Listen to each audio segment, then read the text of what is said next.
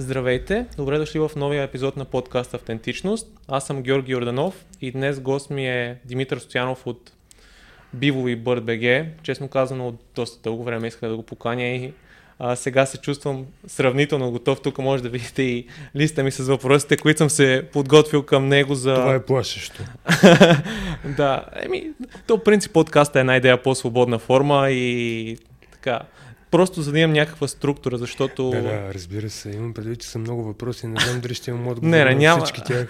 То, ня... то и времето няма да не стигне, защото ако тръгнем да задълбаваме във всяка една тема, няма, няма да не стигне времето. Но само първо, преди да започнем разговора, искам да ви помоля, ако това, което правя, ви носи стоеност, да, да ме подкрепите, може като натиснете бутона благодаря, има го под а, клипа в YouTube, или пък да ме подкрепите в Patreon. И а, искам да започнем разговора ни от там. А, ти как започна да се занимаваш с разследваща журналистика? Кое те накара да, да се насочиш към това нещо? Аз винаги съм търсил някаква истина, търсил съм... Имах вроден, като много хора, mm-hmm. стимул, вродено желание да, да разкривам скрити неща. Всъщност съм завършил в Софийския университет културна антропология и бях решил да бъда изследовател, бях решил да бъда щатен антрополог в някой отдел за тежки престъпления. Mm-hmm. Смятах да, да разкривам друг тип истина, но живота ме тласна към журналистиката, към телевизията. И в един момент, първо в българската журналистика, която е изключително феминизирана, а, обичайно мъжете се изпращат уж на по-опасни в по-опасни ресори, по-опасен тип репортажи mm. се предполага, че те трябва да правят. И в опита си да търся някакви интересни истории, интересни теми, да ми бъде интересно докато работя, неусетно се озовах в, в разследващата журналистика. Първото разследване, което съм правил е 2005-2006 година за Инфорадио. Това радио вече не съществува за трафика на кости и тъкани. За Osteotech и Development. А как, как стигнахте там след това? Как, как е началото ви с Биво и после с BirdBG?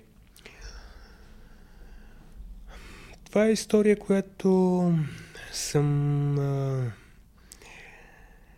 се опитвал за себе си да обясня. Аз бях а, журналист в нова телевизия бях част от екипа на разследване.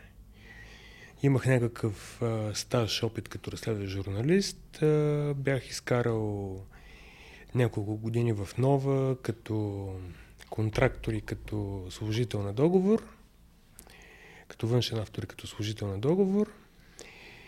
И в един момент а, върху нашия екип започна да бъде упражнявана цензура. Много е тъжно, когато някой като Васил Иванов, който беше продуцент на разследване, сега се явява едва ли не стожер на свободното слово. Самият той и други хора в ръководството на нова телевизия тогава си позволиха да спрат няколко разследвания. Аз направих скандали и от телевизията ми казаха, че нямат нужда от мен. Разбира се, аз имах избор дали да дам гласност на това, че в онзи момент съм се почувствал цензуриран или да а, продължа работата си. Аз продължих работата си. Бях а, заснел една история за, според мен, незаконна търговия с електричество в а, енергийния бизнес, а, траншове, електрически траншове от Айцко Злодуи които се търгуваха в Сърбия. Търгуваха се от един бивш служител на руската армия, служител на разузнаването, който в момента е контрагент на столичната община, господин Крестов. Бях влязал при него в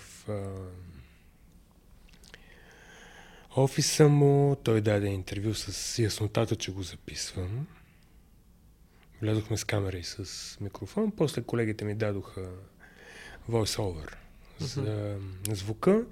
И аз така публикувах първото си разследване в Бифо, за което, което засягаше огромни финансови злоупотреби, защото на практика вместо държавата да продава електричеството на изгодна цена, тя се избира посредник, на който го продава на относително ниска, посредника го купува на граничната бразда и го продава веднага след браздата на сърбите. Само, че на двойна цена. Как, когато започваш едно такова разследване, първият въпрос от къде почваш и как подбираш информацията ти? Кое, кое разбираш, че е достоверно и кое смяташ, че може да е така, може да е компрометираща информация? Сега има едно много популярно словосъчетание проверка на фактите, факт-чекинг. Първо, ние не можем да започнем разследване по произволна тема. Сега ще разследваме Хикс или ще разследваме Y. Ние не разследваме хора, разследваме казуси.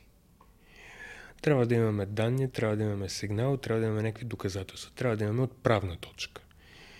Колкото да искаме да разследваме Кемп Трейлс, както президента Радев заяви, че ще го разследва, на нас не е нужна отправна точка. Всяко разследване без отправна точка си е просто теория на конспирацията, нещо повече.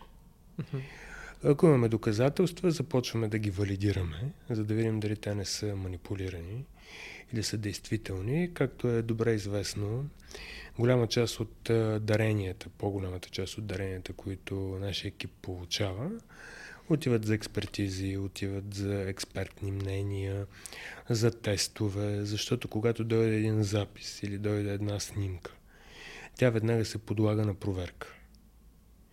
Ние не можем да кажем този запис е този или на този запис е онзи, независимо, че някой говори за нещо си с 200. Ние не можем да сме сигурни дали това е бившия премиер или някой негов имитатор. И това трябва да се подложи на експертна оценка. Ето това се нарича високонаучна журналистика.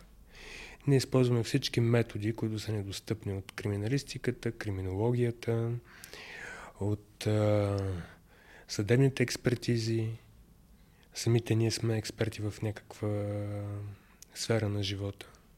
Ти в каква сфера си добил своята експертиза? В проследяването на информация. В проследяването на информация, в валидирането на информация. Информация и дезинформация. Всъщност това е моята научна област. Аз в момента се опитвам да завърша една докторска теза, посветена на информацията и дезинформацията.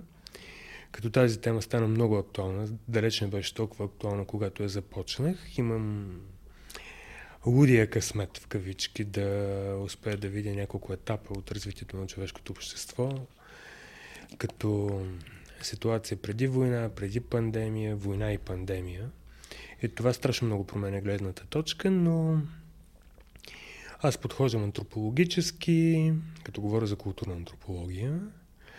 Стъпвам върху гледните точки на структуралистите, просто защото вярвам, че те са изпитани във времето, дори да не са най-модерните. И на базата на това проверяваме факти, проверяваме обстоятелства като информацията е нематериална, но често тя има материален носител и материалният носител е обект на проверка.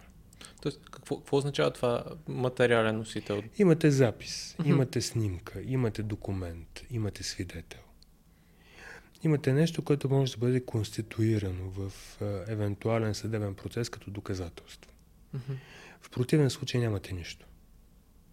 Противен случай имате едни голи подозрения и желание да кажете, че някой е виновен.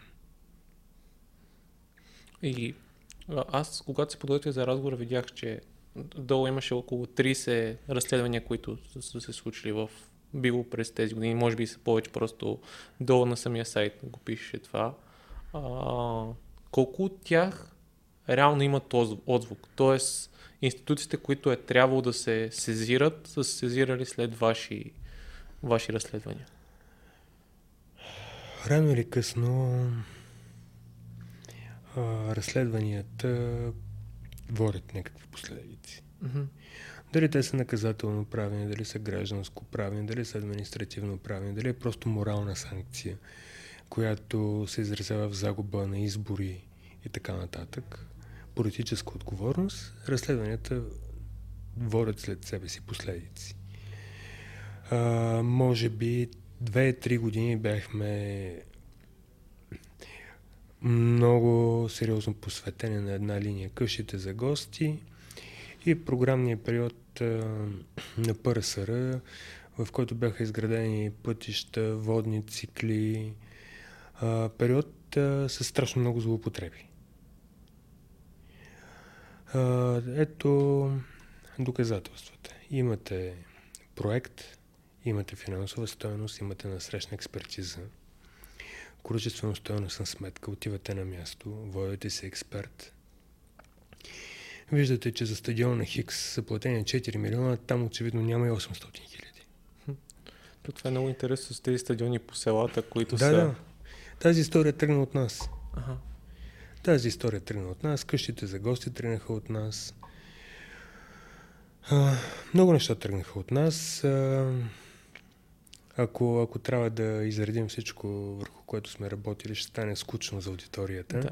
Може да подхванаме последния казус, който сега наскоро покрай Боби Михайлов и това, което се, което се случва с него. Може да разкажеш малко повече? Разбира се. То е... Първо държа да подчертая, че аз не гледам футбол, не разбирам от футбол а, и не желая да разбирам, защото тази игра не ми е интересна. А, Боби Михайлов а, го помня 94-та като един брилянтен вратар.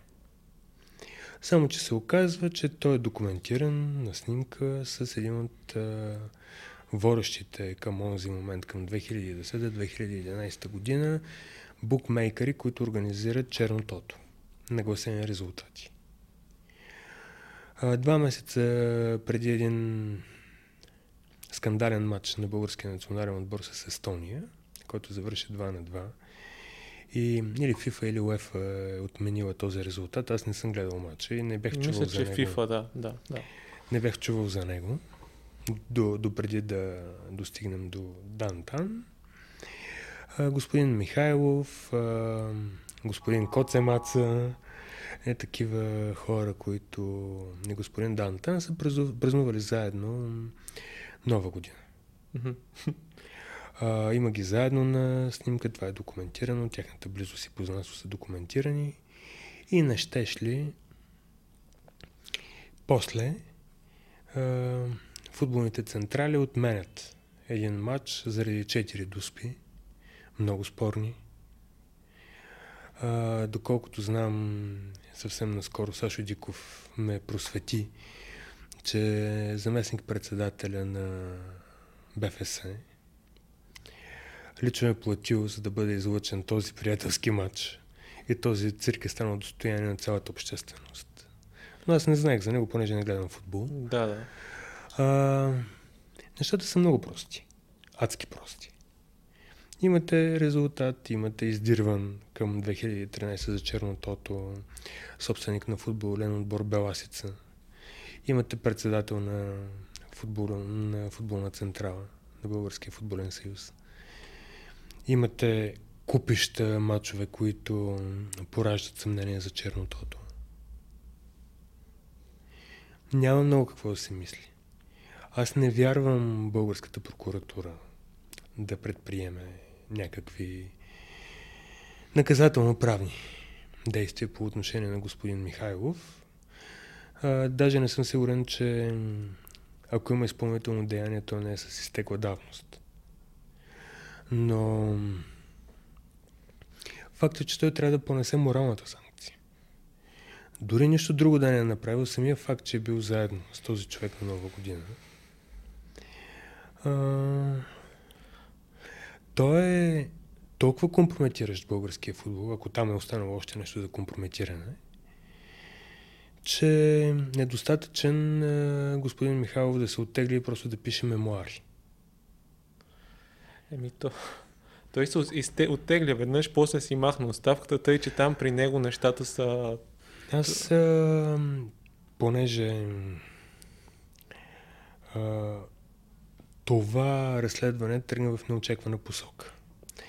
Първо, големите медии публикуваха опроверженията на разни господа, но не публикуваха повода, по който те дават опровержение. Не публикуваха снимката на Дан Тан с Кот Семаца и с Боби Михайлов. А, публикуваха твърденията на Боби Михайлов, че той е пътувал с Луфтханза или нещо от този род. Само, че в момента, в който той излезе от ВИПа, нямаше полет на Луфтханза от, или на друга компания. От Париж имаше един чартер. А, все пак ние проверихме потенциалните възможности той да се прибере от а, Франция. И инвестирахме повече от един ден да висим по летищата. И той се прибра във времето, в което кацна чартер. На сред посрещачите имаше близки роднини на господин Домовчиев. Не знам той с кого къде е гледал този матч. Този матч.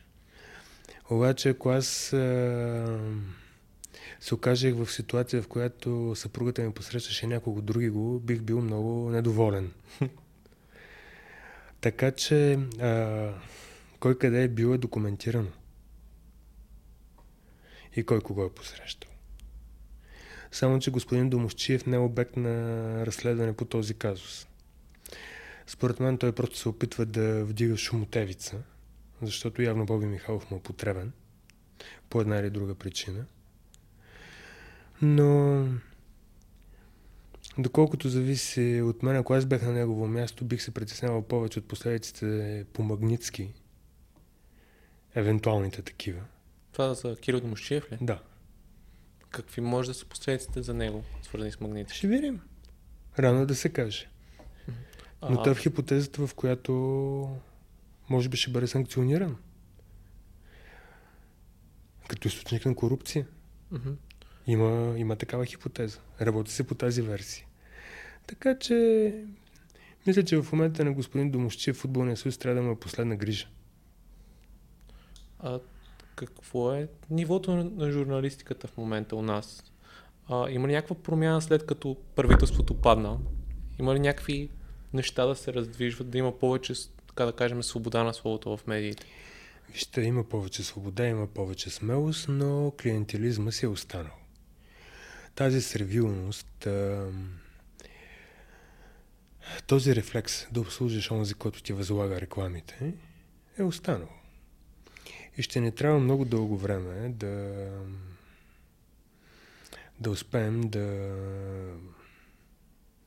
създадем поколение журналисти, които да, да бранят своята независимост. Защото тези пороци, тя ги има в всяко едно общество.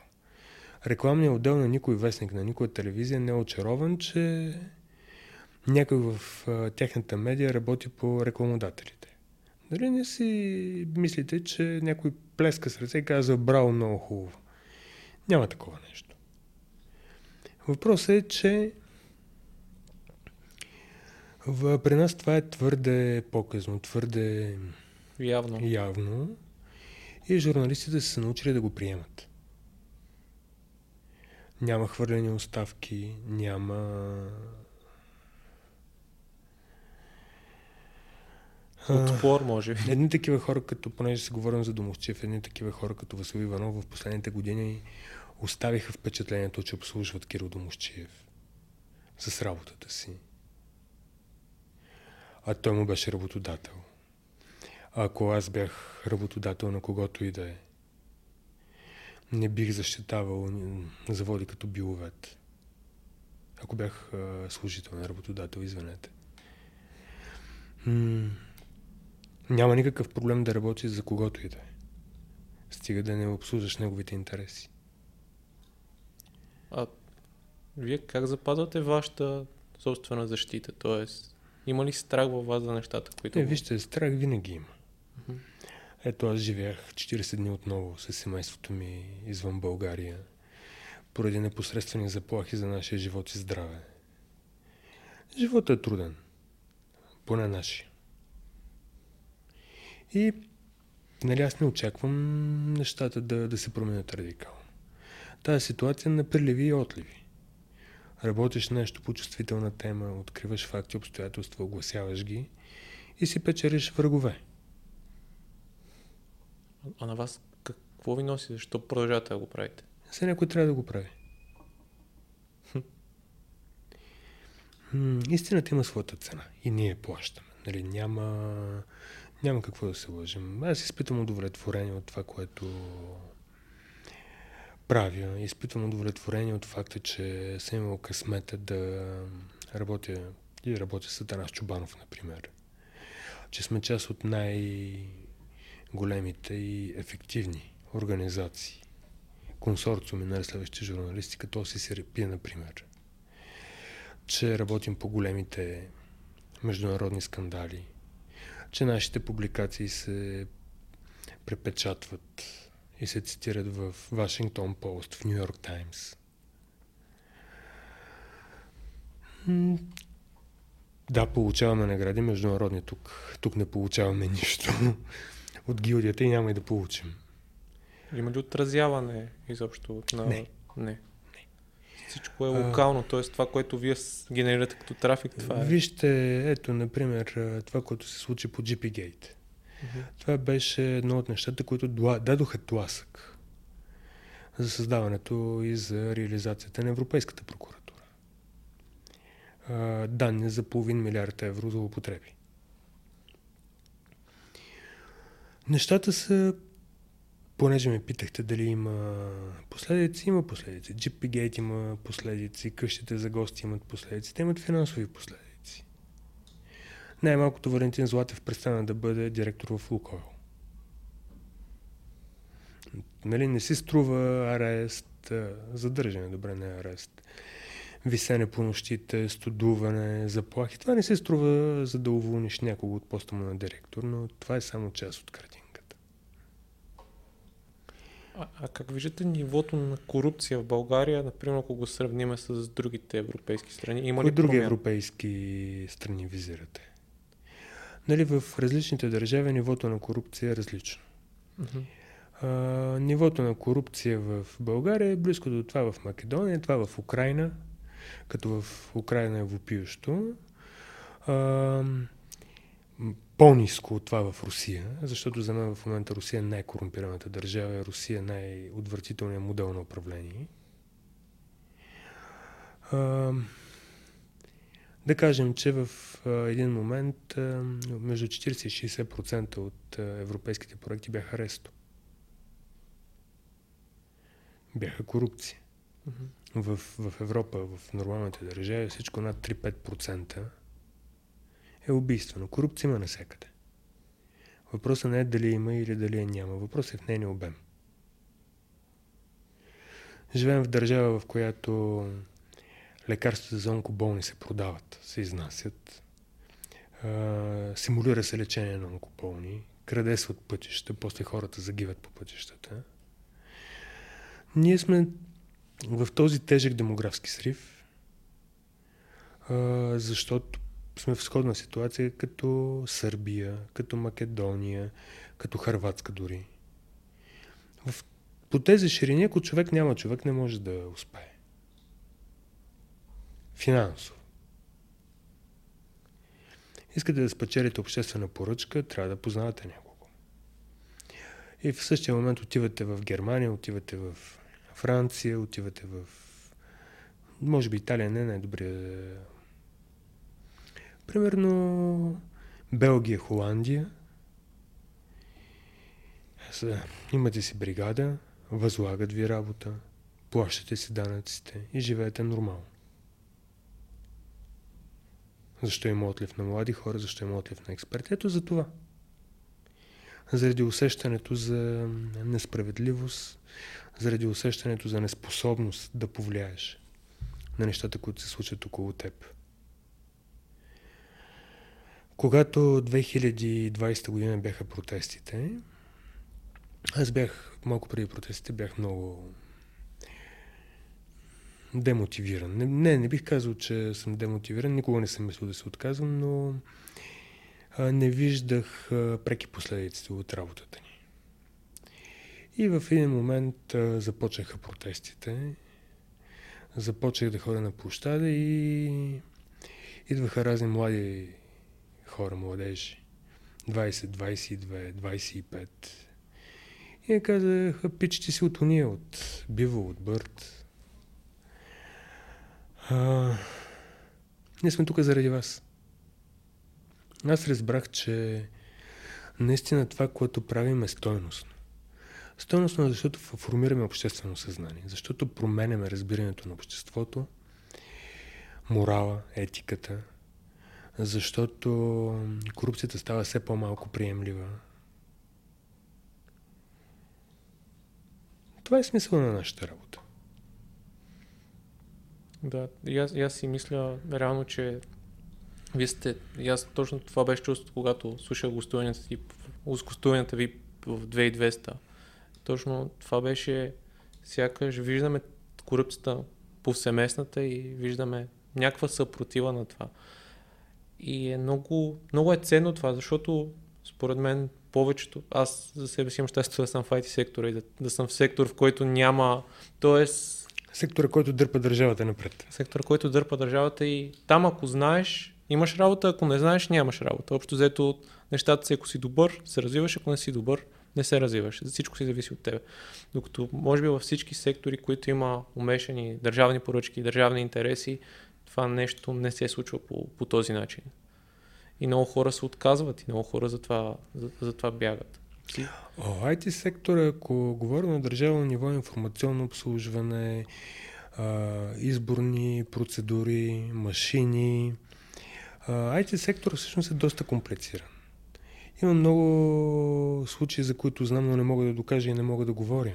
Ами, то, за съжаление, и аз имам опит с нещо подобно няколко месеца и това бяха най-неприятните месеци в работен план, бих казал. Тоест, тотална некомпетентност, липса на... Общото, ако си, дори да си специалист, те ти вързват ръцете. Ти нищо, нищо не можеш да направиш, защото те ти слагат в така, предсвършен факт, най-общо казано. И според теб, какви са възможностите за, за промяна на, т.е. на, на промяна на мирогледа, защото според мен тази повсеместна корупция е точно мирогледани като, като общество. Това е много сложен въпрос. И за тази промяна ще ни трябват между 50 и 100 години, ако, ако започне да се работи активно. Тя няма да стане от днес за утре. Ще трябват няколко поколения. А, един приятел историк обясняваше каква е разликата между Ориента и Германия. Ами, когато Карл Велики е хващал някой, че сече фалшиви монети, го е сгарил на колада. А когато подобен е бил хващан в Турската империя, подкупвал кадията. Mm-hmm. Нали, това, е, това е много интересен а, културен модел въпреки че корупцията е измислена именно от западните държави. А, как беше френския крал беше подкупил султана да воюва с някого, който от неговите врагове. Политическа корупция, ето. Първо трябва да, да се работи по отношение на образованието, на съдържанието и да се преподава в училище историята такава, каквато е била. Не защото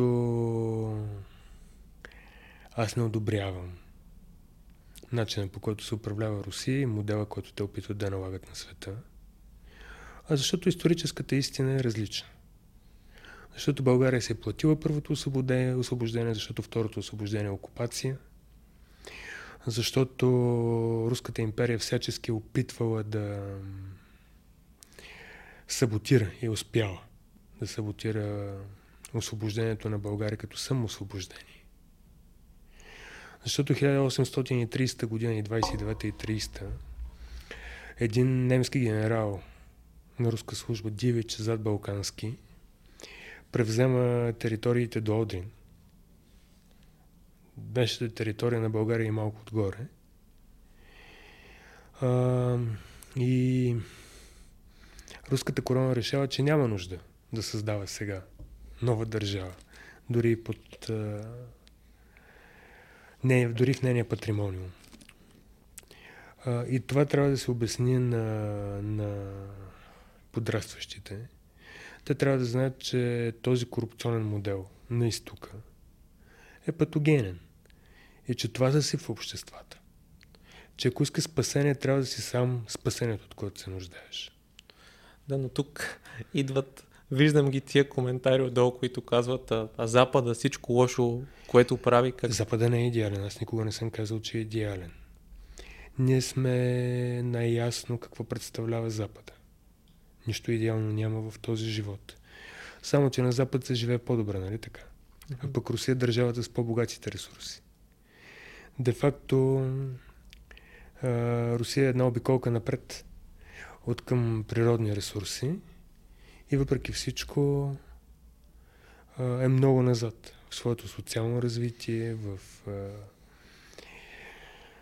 социалната си система, в нивото на живот на хората. И именно корупцията е основният проблем на такива източни държави. Като Русия, като Турция, като... Въобще на, не само на Балканите, този, в този регион. Защо Китай е силен? А, Русия не е. Защото в Китай корупцията се наказва. В Китай корупцията е на най-високо държавно ниво. Но ако някой на ниско ниво бъде заловен в корупция, той е разстрелван. А, добре. Тоест, а, ако вземем на примера, че в Китай корупцията е на високото ниво, България на всяко ниво ли е? България корупцията е навсякъде. В България корупцията е навсякъде. Отивате в училище, в болницата, по магистралата, ще ви спре пътна полиция, магистрална полиция, в съдебната система. Насекъде, където може да има корупция, има корупция.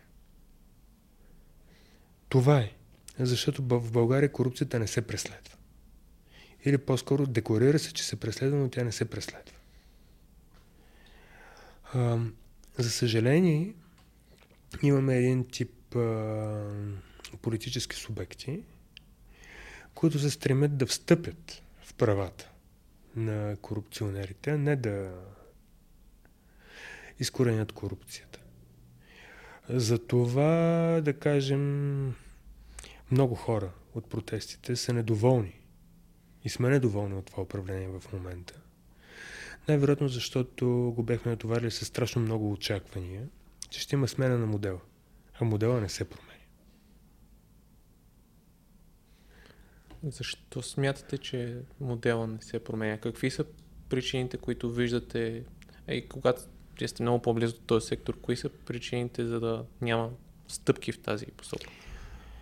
Ето самия факт, че продължаваме промената, продължи, подкрепиха идеята УВОз да се атакува само на една инстанция пред съда и да бъде едноинстанционно производство. Може да дадете малко повече контекст? Оценка за въздействието на околната среда. Ако имате проект и искате оценка за въздействието на околната среда, а,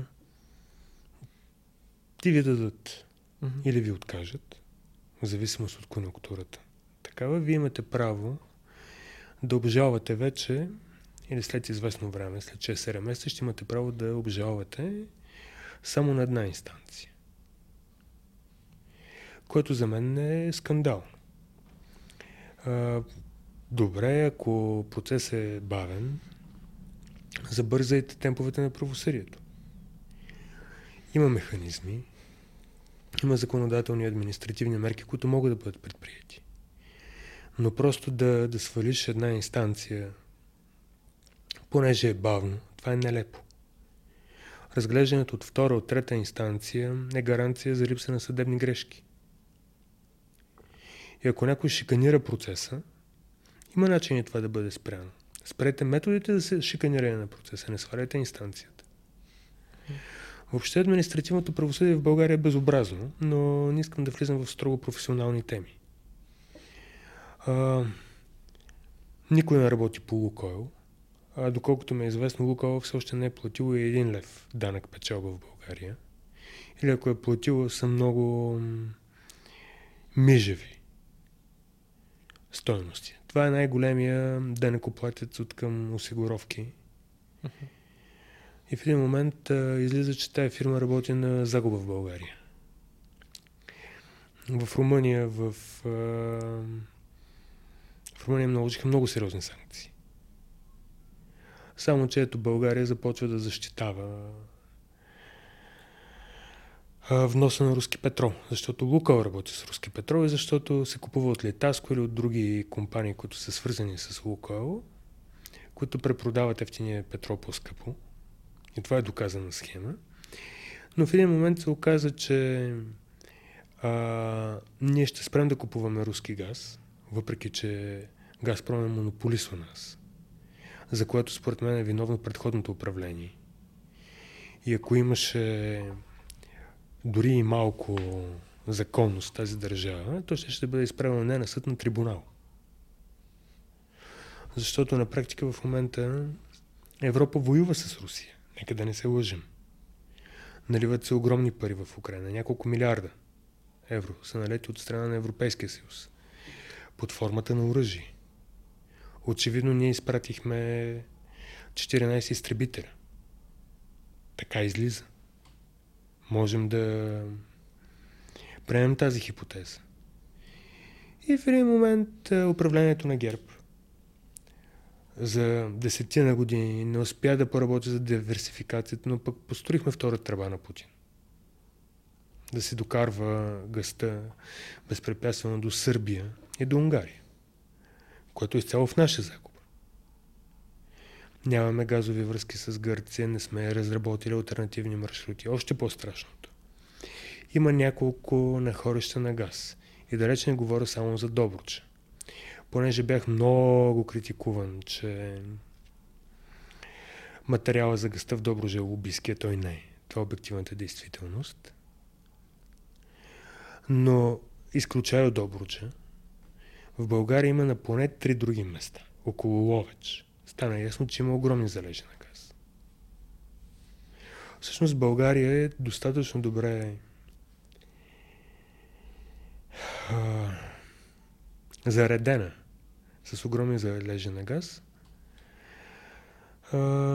за да успява да покрива десетки години наред своето потребление и да изнася.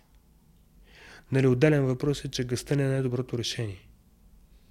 Аз също вярвам, че трябва да се търсят зелени решения, да мислим за альтернативни източници на гориво, да мислим за водородни двигатели. Само, че сме тук и сега. За да стартираме всичко това, за което говорих преди малко, ще ни трябват 5, 10, 15 години. Mm-hmm.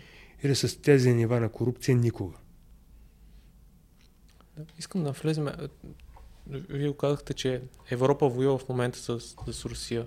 И един казус, който аз с хора на моите години съм спорил и сме водили диалог, защо ние трябва да даваме оръжие на, на Украина? Защото има хора, които, например, казват, че ние трябва да се снишим, хора, които казват, че да продаваме оръжие, не да даряваме. Първо ние продаваме. Uh-huh. А, нека да, да...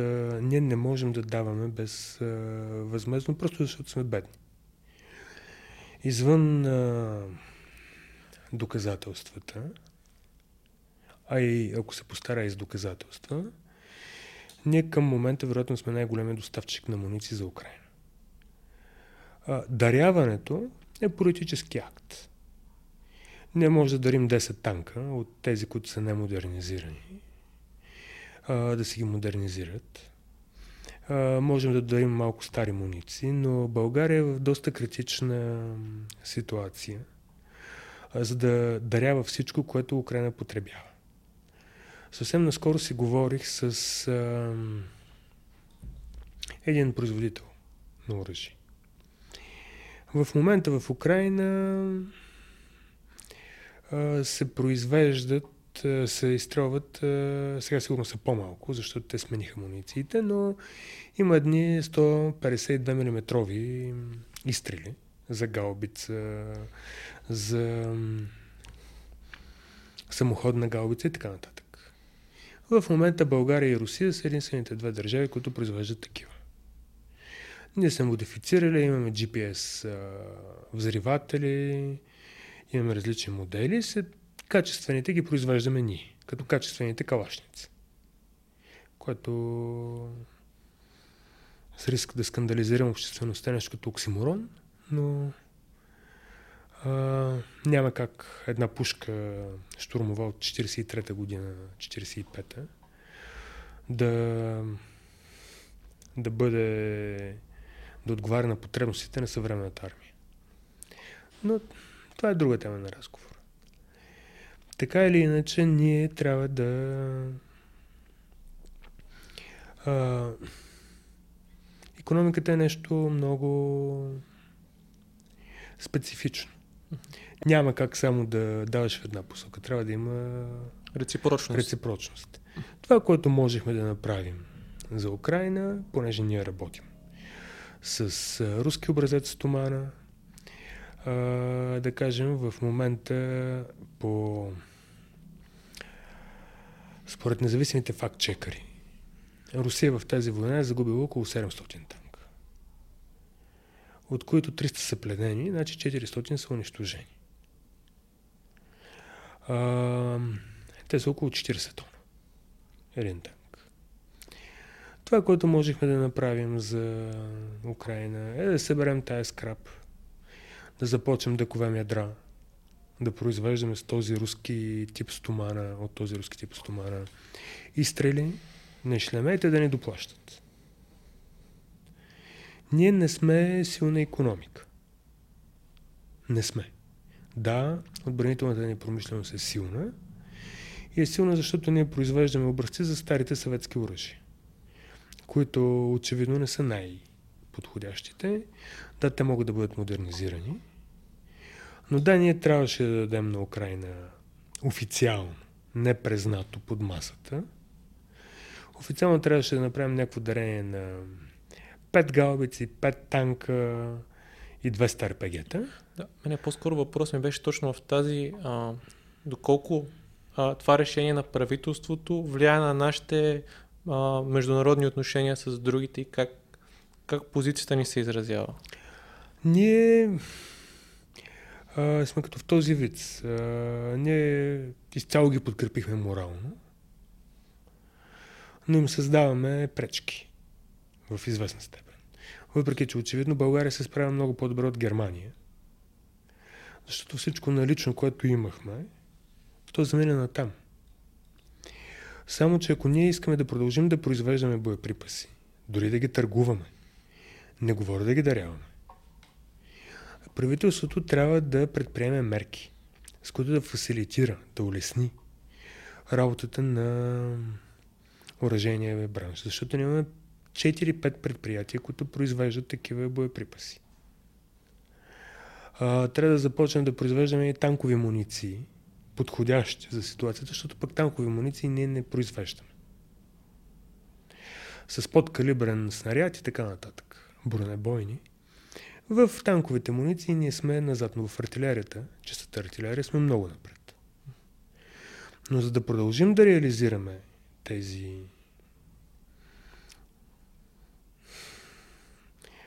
тази економическа дейност, защото за нас сега е жътва. Няма какво да се лъжим. И войната в Сирия, и войната в Украина бяха жътва за българската оръжейна промишленост. Войната е скъпо хоби. И трябва да се предприемат мерки. ББР трябва да отпусне финансиране, което оперативни средства. Защото един тон от руската стомана беше 1200-1500 евро.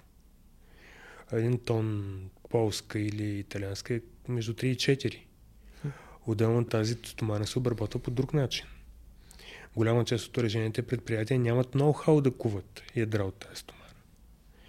И ще му отнеме 3-6 месеца, докато стандартизират а, производството.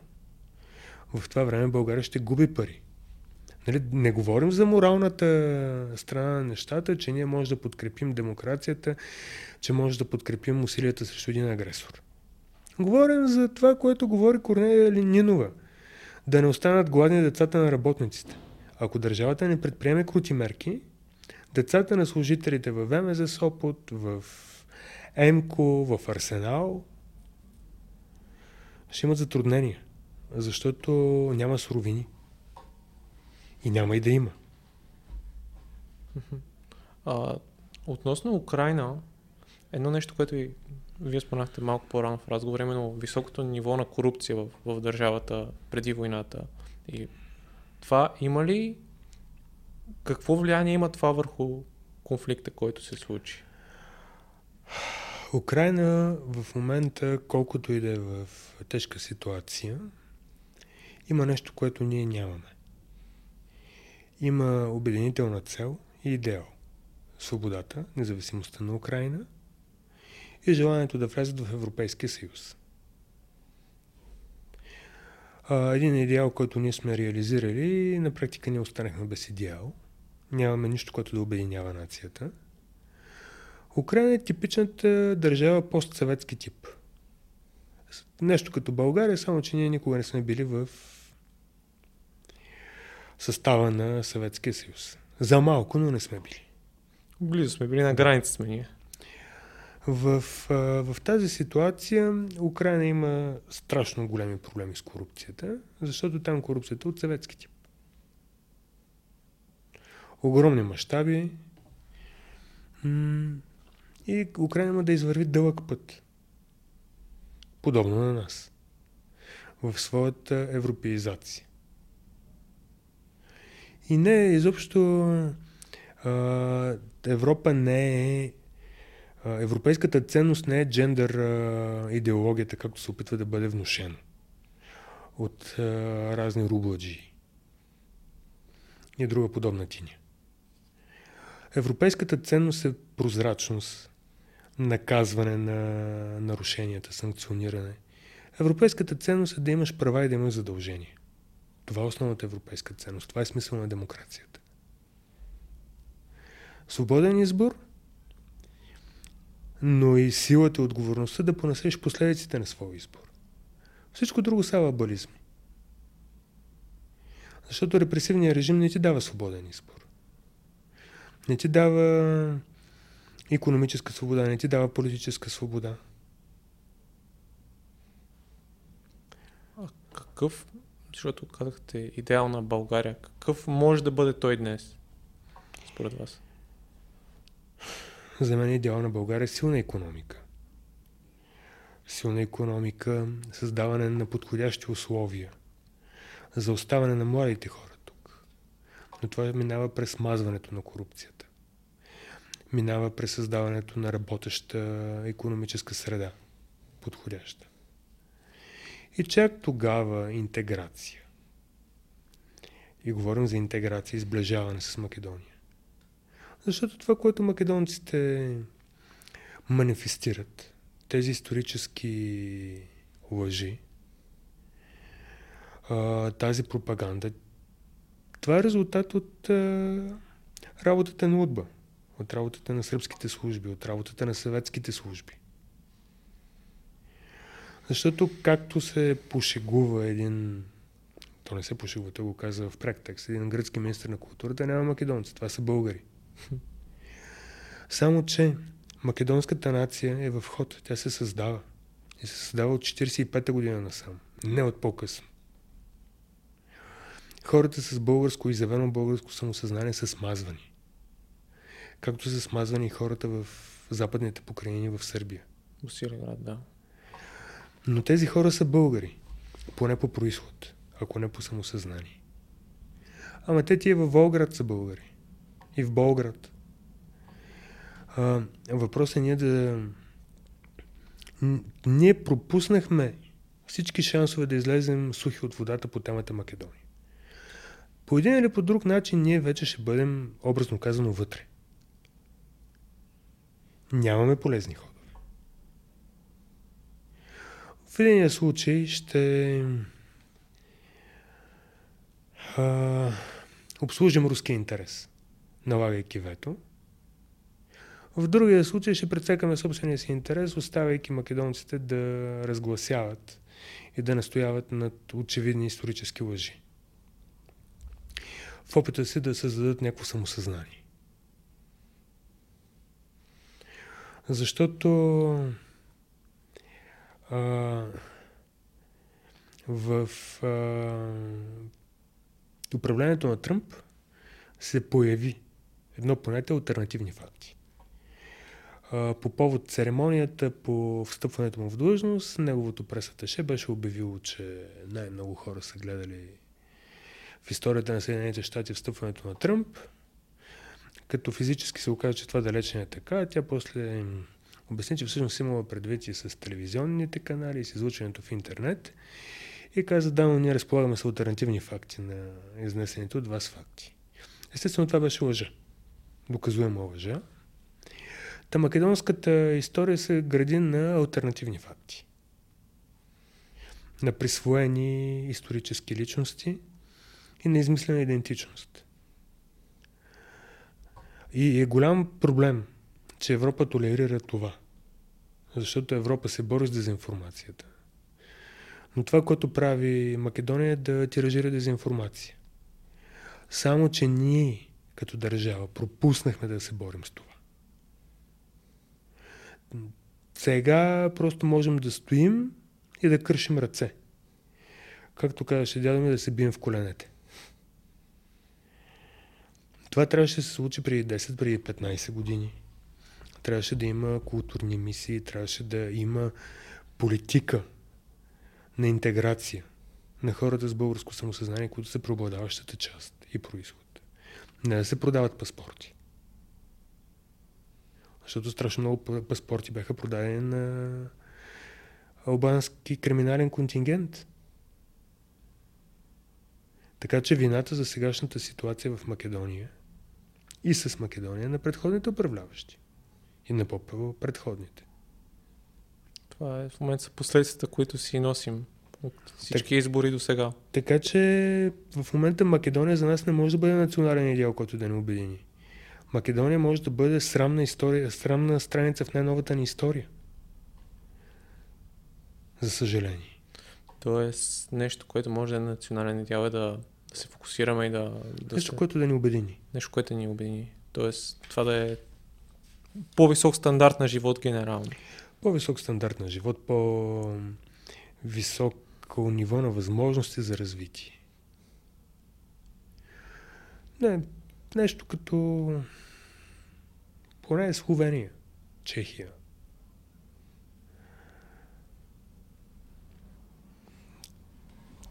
Защото като тръгна този регион, България, Сърбия, Балканите въобще, независимо дали са в Европейския съюз, Унгария, да, и в Чехия има огромна корупция, но значително по-малка от наличната у нас. Когато стана ясно, че президента им е затънал в корупционни схеми, на протест в Прага излязоха над 500 хиляди. А в България, когато излезем 100-110 хиляди, като Прага и София са относително са измерими градове. За нас 100-150 хиляди са събити.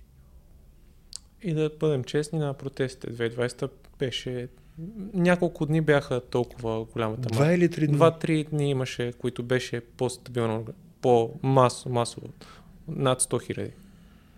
А, ако се върнем на темата, за която вие казахте, че сте специалист за дезинформацията, като цяло за как всички събития, които се случиха, вируса, войната, как българското общество селектираше информация по-скоро каква информация беше предоставена на българското общество? Вижте, българското общество има навика да не вярва на официални източници. Защото през годините българското общество е живяло в комунизъм. И защото в а, дезинформацията, както наричаме сега, е официална политика за пропаганда на комунизма. Не само на комунизма, на всеки репресивен режим. А, можете да прочетете заглавия как а, западногерманци се тълпят да емигрират в източна Германия, как е и сега ще задминем американската економика и така нататък. Българина има изграден рефлекс да не вярва на официални източници. И това се използва. Отделно в а, КГБ има учебници по дезинформация, доказан факт. И с... А, а, има едно понятие морална паника. Лично аз а, си мисля, че а, паниката, която беше създадена и стреса, който беше създаден около тази пандемия беше в а, пъти по-голям от реалната заплаха. Да, тя не беше пренебрежима по никакъв начин. Въпреки ваксините, аз карах два пъти този вирус а, и го изкарах относително леко, но после пост-ковид симптома ме съсипа. Много е неприятен. Много хора се отидоха. А, в България още повече, защото ние сме една недолекувана и болна нация. С, и понеже здравеопазването ни е проядено от корупция, от здравната каса се краде много. Нивото на здравеопазване е много ниско у нас. На фона на Европейския съюз. Не говорим за Уганда или Зимбабве. Но в Европа ние имаме едно от най-низките нива на организация.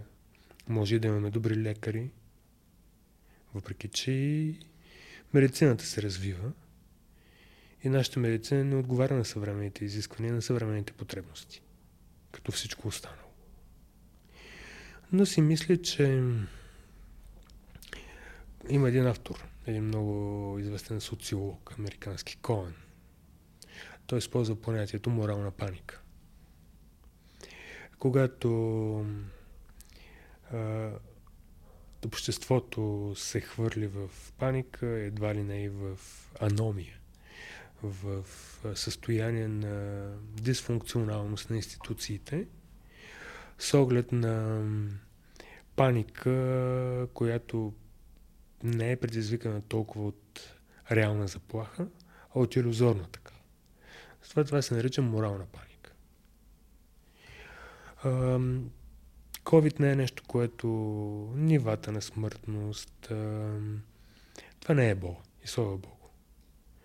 Не е някакъв вирус, който да редуцира европейското население.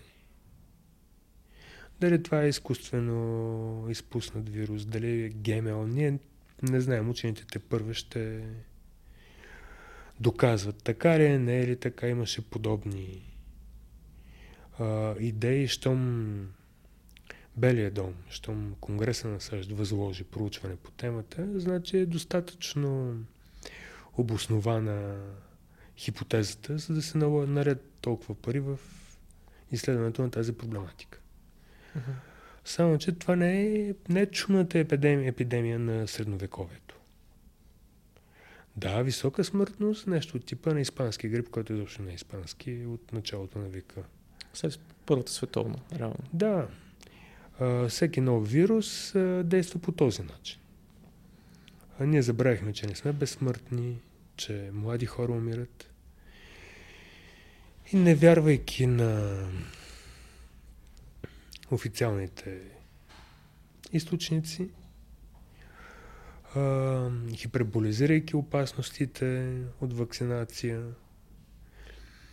а, отричайки съществуването на COVID, говоряки за 5G и всякакви други откровени глупости. Откровени глупости. А, голяма част от българското общество беше хвърлено в паника и в отрицание. В общи линии в една сериозна степен съставлява електората на Възраждане.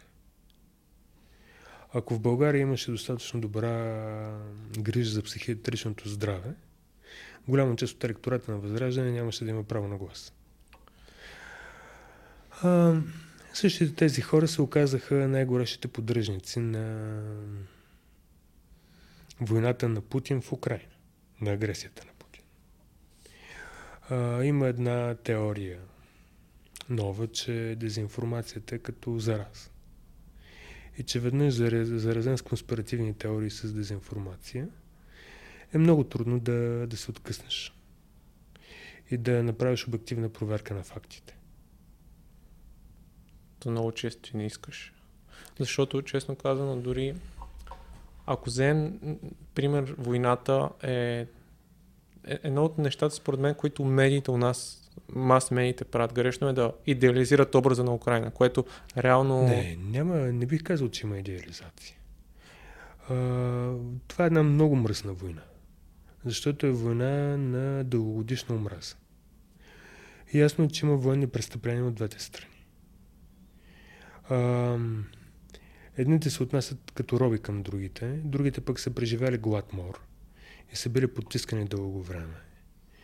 И поколения наред е тайна една омраза между тези две държави, между тези два народа. Имаме усещане за господство и усещане за нарушени права. Мгм. И аз не мисля, че тази война за това изглежда по този начин. И за това всъщност украинците са толкова мотивирани. А, защото те много дълго време са потискани. Защото са поставени в подчинени. А, много дълго време тяхната държавност не е била съхранена. Но е факт, че тук имаме военни престъпления от цивилни, от военни. А, истината е, че най, понеже говорим обективно и това, което аз мога да свидетелствам от преки наблюдения, ако руските военни от ударени самолети, от ударени танкове попаднат в ръцете на цивилните, тогава става страшно. Защото те са избивани до крак. В това, което се случи около Киев, беше това. От една страна руснаците влязоха, не ги приеха като Освободители. а, освободители. Те започнаха да избиват цивилното население. След което и цивилното население се включи и почна да ги избива. То, според мен тук и се визира и нали, тези 8 години от 2014 до този конфликт, който е бил постоянно. Вижте, а, сега си представете, че имате държавата Хикс. Няма да давам пример с България, умишлено. Нейна съседка има малцинство. И това малцинство каза, сега ще откъсна от вашата държава Хикс, областта Y, защото ние сме етническо малцинство на държавата Z, която ви е съседна. Имаме международно право. Имаме утвърдени граници. Неприемливо е подобно нещо. Всеки е свободен, ако не му харесва в Украина, чемаданчик и Москве. В края на краищата има свободно движение на хора. Няма закрепостени. Не сме 19 век, когато в Русия хората са били крепостни. Те са спокойно, достатъчно свободни да си вземат нещата и да отидат в Русия. Всичко друго е престъпление срещу държавата. В България е в глава първа на наказателния кодекс. Сега си представете, че има хора в Благоевград от Омо и Линден. И казват, Омо и Линден дига байрак и казва, ние отцепваме Благоевградска област и ще направим референдум и ще се присъединим към Македония. Какво мислите, че ще последва? Същия конфликт, който е... Да. Но по-скоро тук се опитвам да... Аз съм абсолютно съгласен с това, което казах. Просто съм говорил с хора и ми е интересно тази... Моето обяснение е друго. Моето обяснение е друго. Много дълго време в, както казахме, Русия положи усилия да се превърне в газов монополист на Европа. Да, Норвегия добива някакъв нефт и газ, но ето, Полша добива вече, Румъния добива много сериозни количества и говорим за конвенционален газ.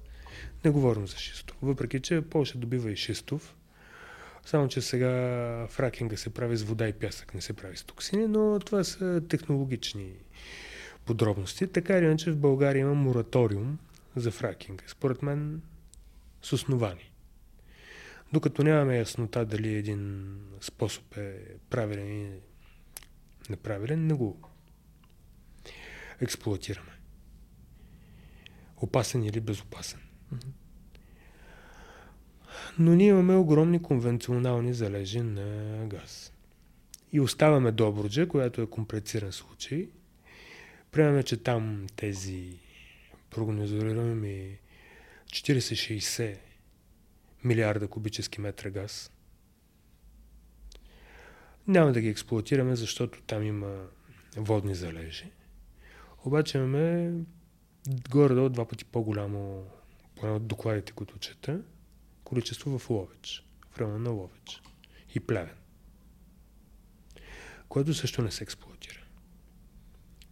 Само, че в Украина влязоха руски, американски капитали, които решиха, че ще експлуатират залежите в Донбас. И започвайки да ги експлуатират, руснаците ще да загубят своя, голяма част от своя пазар. Ако Украина беше влязла, беше встъпила в процедура по интеграция в Европейския съюз, прединтеграционен процес и така нататък, предприсъединителен, тази, тези залежи, които са налични, ще да бъдат извън а, орбитата, извън полето на, извън възможностите за влияние на Русия. И те ще, ще да започне да губи.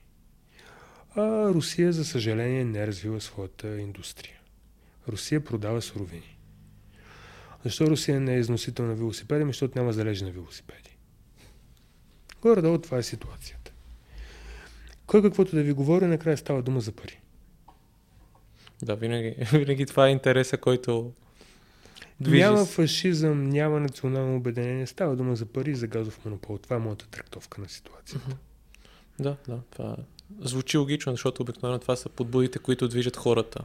Интереса. И това, което може да се, може да се извлече от него.